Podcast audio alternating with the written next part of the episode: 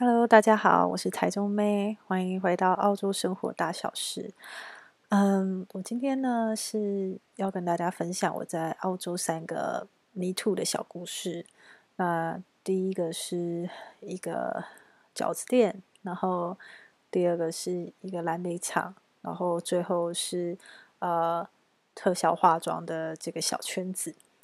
然后嗯，有点沉重，但是我觉得如果更多人分享故事，那或许大家可以更勇敢的，就是面对这些事情。所以，嗯，饺子店呢，其实就是我的第一份工作。然后我那个时候就是，其实虽然只做了三个礼拜，但是大概前一两个礼拜的时候的工作，其实都还蛮顺利的。我也蛮喜欢同事的，诸如此类的。然后，呃。老板跟老板娘呢，就是普通的华老老板跟老板娘嘛，就没有什么好或是不好。压榨员工也是很正常，因为他都给现金了嘛，你可以期待什么呢？呃，但是老板的爸爸就是这个老先生，其实很常来店里面，然后会来帮忙啊，或是干嘛的。然后，嗯，所以就是他就是一个很老很老的爷爷，然后。大概那个时候我遇到这个老爷爷的时候，他已经有七十多岁了。然后，所以就是我大概工作两个礼拜之后，有一天这个老爷爷就问我说：“呃，就是要不要一起吃饭啊，或干嘛的？”然后我也没有多想，我就是觉得哦，好啊，就是呃，老板的爸爸嘛，所以就是老爷爷可能很无聊或者是干嘛，我就说可以啊，你要吃饭可以，然后就是我们可以约，就是华人区吃饭或者干嘛，所以我们就。找了一天有空的时间，我们就约在华人区的一间餐厅吃饭。然后我就觉得，哦，就是这也是很 public 的地方啊，就也无所谓。就老先生要吃饭嘛，所以我就，我记得我那天是没有班，然后我就去吃饭。然后，呃，就点菜啊，干嘛的，就很正常。其实我就要走了，我就要回家。然后老爷爷就说他要陪我，就是回到我房东，就是我租的那个房子。嗯，对，就是其实是一个很糟糕的经验。反正我就是长话短说，嗯，反正我那时候是没有多想，因为我就觉得这是一个老先生，所以我们就聊天聊天聊天。然后，呃，老先生就送我到房，就是我那时候住的地方。然后他就他就说他要他想要进来，就是借用一下厕所或是干嘛，我就说好，那我就让他进来了。然后。刚好那个时候，房东跟房东太太还有小朋友们他们不在家，然后我室友也不在，然后，然后我就觉得老先生上完厕所之后有点奇怪，然后所以我就站的跟坐的都离他比较远，但是呃，他还是就是呃逮到机会，就我那时候就说他们快回来了，就是你可以走，那时候就有一点感觉到有点危险，然后所以我。一直是往门口的方向，就准备就是要落跑，然后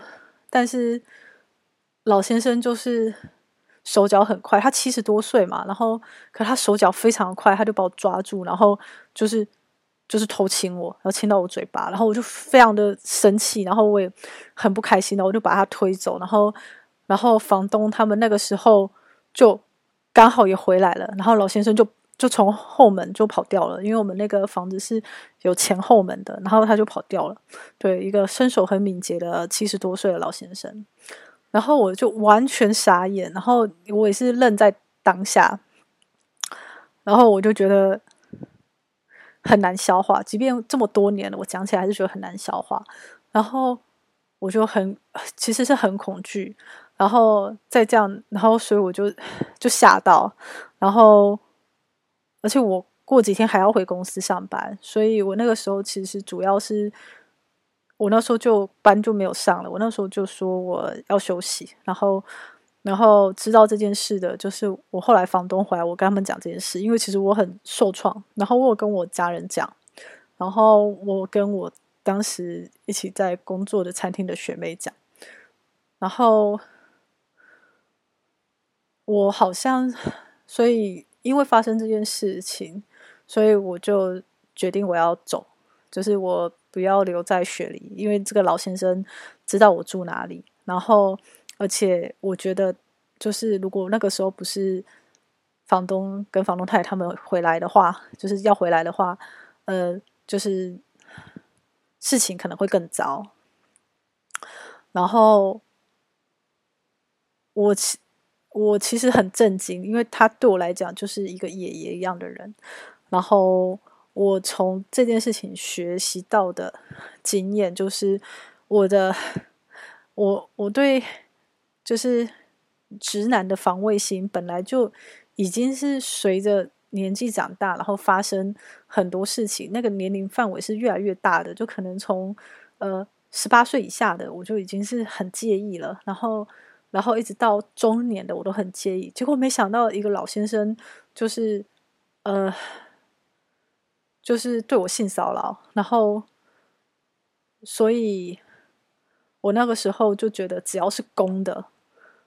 我都没有办法接受。所以我后来有那阵子，我的防卫心就是后来就学习到，只要是直男，就是一律都是。要防守的，就是要防守的范围，就是我完全没办法接受，所以这个是饺子链的迷途事件。然后当然就后面就衍生到，因为这件事情，所以我就觉得不管怎样，我就是要离开这个环境，我就移动了。然后大家也都知道嘛，反正我我有分享过我的再再往之后，我就去了塔斯，就真的非常远，我就去了呃。塔斯的蓝莓园，那塔斯的蓝莓园就是我本来就知道老板是好色的，但是我那时候需要工作，然后所以我确实也是呃打扮得漂漂亮去面试，然后当天上工，就当天去，然后就当天工作。但我我就选择我要进蓝莓虫，我要离那个色老板越远越好。后来我当然听说很多色老板的事迹，就老板喜欢，就是因为采基金的是在蓝莓园里嘛，然后呢。老板是很难找到你的，因为你可以自己钻来钻去。但是有些人比较倾向要，就是比较轻松的工作，在里面就是捡蓝莓，就不要在外面采蓝莓。他们在棚子里面就是给蓝莓分装这样子。然后我那时候就知道说，老板喜欢找漂亮的女生进去、呃、分装蓝莓，然后老板也会假意检查蓝莓，就是就是摸你两下，在那个分装的。就是生产线上面，因为你分装的时候是很忙的嘛，然后呢，老板就会用包装，他会包装成是澳洲人的热情，然后给你多摸两下啊，干嘛的。然后，而且老板也会就是邀请比较漂亮的蓝莓园的女生，然后跟他还有他的朋友去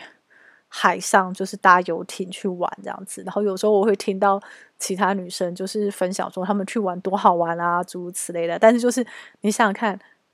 呃，四五个穿着比基尼的亚洲女生，配两个就是五六十岁大肚子的中年男子，然后在海上这样子。然后老板有时候也会呃喜欢就是骑着小车，然后载就是蓝莓园很大嘛，然后他会骑着那个摩托车，然后农场的摩托车，然后后面载那个。就是亚洲女生，然后她可能就会借机说：“哎，你报警啊，干嘛？”就是那种卡油的，就是有的没有的。然后我那个时候，因为上一件在雪梨发生的事情，已经让我就是很受创，所以呢，呃，我到蓝莓园的时候，我那时候就觉得钱可以少赚，就是我可以，呃，就是不要去做轻松的工作，我可以做比较辛苦，但是钱比较少。但是离老板比较远的地方，而且我也可以不要去玩，就是我可以不要，就是跟大家去搭游艇干嘛的，我觉得不重要，那些都不重要。我觉得 那个时候最重要的事情就是保护自己。所以这个是，但是当然最后要走的时候，还是被老板 报到了，因为我那时候的朋友很想要，就是我们。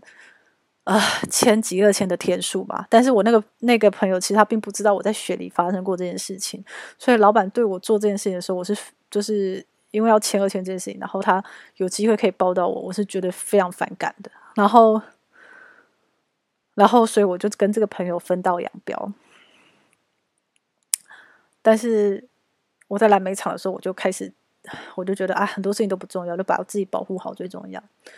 然后。最后一个 Me Too 发生的事情，其实是我在雪梨的时候，呃，我在我们那时候其实我就算是一脚踏进特效化妆圈了。那个时候虽然我不是最有天赋的人，但是我有运气嘛，然后而且我也很努力，所以我知道说，如果我真的真的很想再再继续深入走下去的话，我是很有机会的。嗯，但是呢，那个时候我有。跟着去拍摄现场，然后我的指导老师会给很多暗示，并不是说他要对我怎样，他是暗示我老师的合作伙伴要保护我，然后不要对我乱来。因为呃，我的老师，我记得那一天，其实我们原本应该是现场拍摄完，直接回到雪梨市中心，因为我们是在新南威斯的一个郊外拍摄，但是拍摄到一半的时候，呃。就已经知道说拍不完，所以当天晚上，那大家必须在那边过夜，然后隔天，隔天继续拍。但是，呃，因为那个那个经经纪公司很大，就你就是那个拍摄场面是很浩大的，就是现场有几百个人，然后呢，我们有化妆车，我们还有餐车，就是包吃。然后，呃，总而言之，就是那一次行动就是要拍完，拍一天也拍完最好，不行的话可以拍第二天。所以，呃，负责的公司已经在中午，就是我们一大早六七点从雪里出发，大概中午我们就知道拍不完，所以到中午的时候，当当下就已经决定好，今天晚上大家要住这，隔天接着拍的时候，他们就已经按照人头在附近的。就是 hotel 给全部一百多个人哦，全部人都排好房间了，每个人一个房间。那因为我跟我同学，我们两个到现场去帮忙，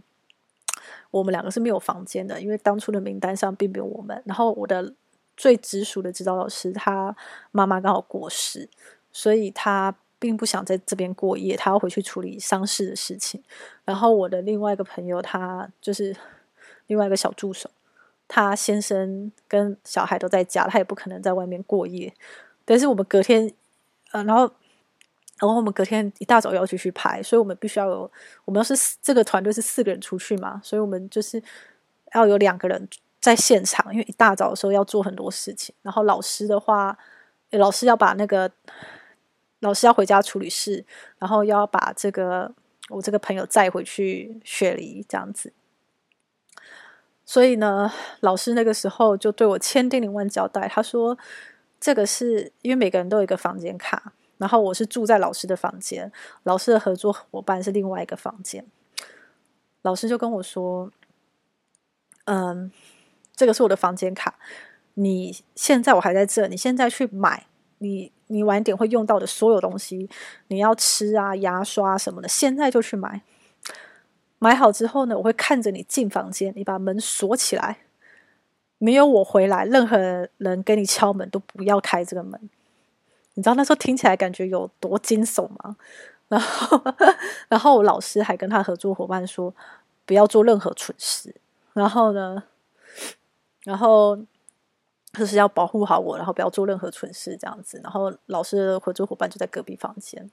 然后我就被，我是真的就是。去买好东西的时候，我就意识到说，为什么老师觉得他是不得已非把我放在那，不然的话，他其实也蛮想干脆就嗯把我也直接载回去，我隔天不要拍摄算了。因为因为当我进去 Seven 买东西的时候，因为你是整个拍摄团队嘛，我们都在荒郊野外，那还不是 Seven，那是一个加油站里面的卖东西。放眼望去都是拍摄人员，对不对？但是没有一个女生，除了我之外，没有半个女生。然后呢，然后，然后，所以我就进去 Seven 买了，就是泡面啊什么的，然后牙膏、牙刷拿着，然后我就就按照老师说的，我就回到房间，门关起来了。一直到隔天一大早，我的老师来敲我门。我才能把门打开，但是老师就说他大概早上六点就会到了嘛，所以我大概五点多就起床刷牙洗脸准备好，就在房间里面，我也不出去外面，就在里面等老师嗯来，然后我们再一起接着拍摄。老师来把我接到之后呢，才去找他的合作伙伴，然后我们再一起去做化妆啊，干嘛的。然后老师，然后回程的路上就是我们三个人嘛，然后我们就在一间麦当劳坐着聊天，因为当化妆师是最累的，因为你是最早开始化，然后你要卸妆，你是最晚结束的。然后，所以这个工作，老师那时候就说很直白的说不适合，呃，有家庭的人，因为你的另外一半可能没办法接受这样的生活方式。然后那时候我们在麦当劳的时候就聊了非常多。老师说他在这个圈子看了非常多不好的事情，所以呢，他会建议就是，即便很喜欢这一行，你要有心理准备，因为你像像这次这样。两个老师带两个学生，或者两个老师带一个学生，这种情况是很少见的。通常，呃，干特效化妆这一图，一个怎么说？像我们那样的拍摄已经是很大了，你也是只需要最多两个化妆师，但是更一般的拍摄都更小，通常就是一个化妆师，你一个拿一个人拿着行李，然后自己开车，自己到现场，最早到最晚走。然后片场有很多，他说你也看到片场都是男生，几乎很少女生。然后，嗯，就是不是每个人都那么好心，所以老师就讲了一些事情。然后呢，我当然就听到了。然后我那个时候就觉得。老师的暗示就是我听见，然后我也觉得说，如果这个产业就是有这样子的危险存在，就是有被性骚扰的危险存在的话，我觉得，呃，大不了就不要去了，对。然后，所以这个就是我嗯最主要就是放弃特效化妆的原因，因为就是有这个风险嘛。那讲了这么多，其实我最后只是想分享说，就是当你遇到人家性骚扰你的时候，我自己啦，我不能说你应该怎么做，而是说我自己是怎么做的。我我可以告诉你，我最后是怎么走过这些创伤的。就是因为即便这么多年，我想起来还是很很紧张，然后讲话就是很喘，就是很也是很有压力，回想这些事情。嗯，我想分享就是说，第一个就是远离那个环境，呃，因为你已经受伤了，那个环境可以说是，如果他是在昆士兰，你就移动去别的州，因为完全换一个环境会比较好，至少你不会因为重复的环境，然后就是呃那些创伤会在在你眼前再现一次。再来就是呃。第二步就是，我觉得要，呃，从乐观的角度分析事情。像我常常就会，呃，想到这件事的时候，我会用“还好没有怎样怎样的方式”来造句。所以就是，对，所以就是，如果有什么会有不好的想法嘛，就觉得说，哎，这这是我的错啊，我太容易相信别人什么的，都不是，就是就是就是人家是专业的。专业，我觉得说到底是人家是专业的性骚扰，就是老手，然后所以还好事情没有发生的更早就好了。我是这样想，所以我我也是这样跟我自己讲，就是有时候如果我会开始想说是我自己的错的时候，我会就是用还好没有没有没有没有怎样怎样来造句。然后最后我觉得呃不是到最后，就是还有一件事，就是我就要慎选你分享的对象，像我那时候呃。分享给我房东听的时候，还有房东太太的时候，呃，我房东是比较没有同理心的，可能对他来讲，就是就是没有那么可怕，因为他是个大男生嘛，他就可能没有这么可怕，然后什么什么的，然后但也就更加坚定，我觉得房东不是一个很好的分享对象，因为你有没有你没有足够强的同理心，然后。然后，当我分享给我家人听的时候，我的家人的反应让我觉得我不应该分享给他们听，因为他们不知道该怎么办。他们可能很难过啊之类的，但是他们不知道要怎么安慰我。所以我后来就是讲完那次之后，我就没有再说了。然后最后，当我分享给我学妹听的时候，我学妹是可以同理我的，然后她也觉得很震惊。然后我觉得那就是我整个分享对象下来，就是对我来讲比较有疗愈的，是我分享给我学妹听的时候。然后最后我我想说的就是不用原谅对方，因为完全不必要。但是要把自己接下来人生过好，所以你问我有没有原谅那老先生？没有，就是老不休啊！为什么原谅他？他大可以就是当一个好好的老先生，但他就不要啊。那我我也没有必要原谅他。但是我选择就是我把自己接下来人生过好，移动，我做我自己的事情，然后我从此以后就把雷达调得很高。我说实话，就是对我来讲，就是。可以相信的直男是很少的，所以如果知道我的朋友在我身边还是直男，然后然后跟我还是有交情的，在我心目中你们就是超级好人，我才会有可能把你留在我身边继续当朋友。不然的话，就是我完全没有兴致，我就是我觉得就是很可怕啊，因为这种事情经历过一次。都让人很受不了了，所以最后要说的就是，真的不用原谅对方，但是真的要把自己接下来的人生过好，这样就好。好了，我希望今天的分享对于就是，我希望大家都不要遇到这样的事情。然后呢，嗯，我也希望大家都平平安安、顺顺利利。但是如果说你真的就是遇到了，你要想，你人生活到现在，你可能快四十岁了，然后你接下来还有五十年、六十年。这四十岁你经过的中间，只有那一两分钟，你遇到的是坏人，但你可以把接下来的几千万分钟都活得好好的，然后。如果遇到稍微有点不好迹象的人，就把他们踢出你的生活，这样就 OK 了。好啦，啊，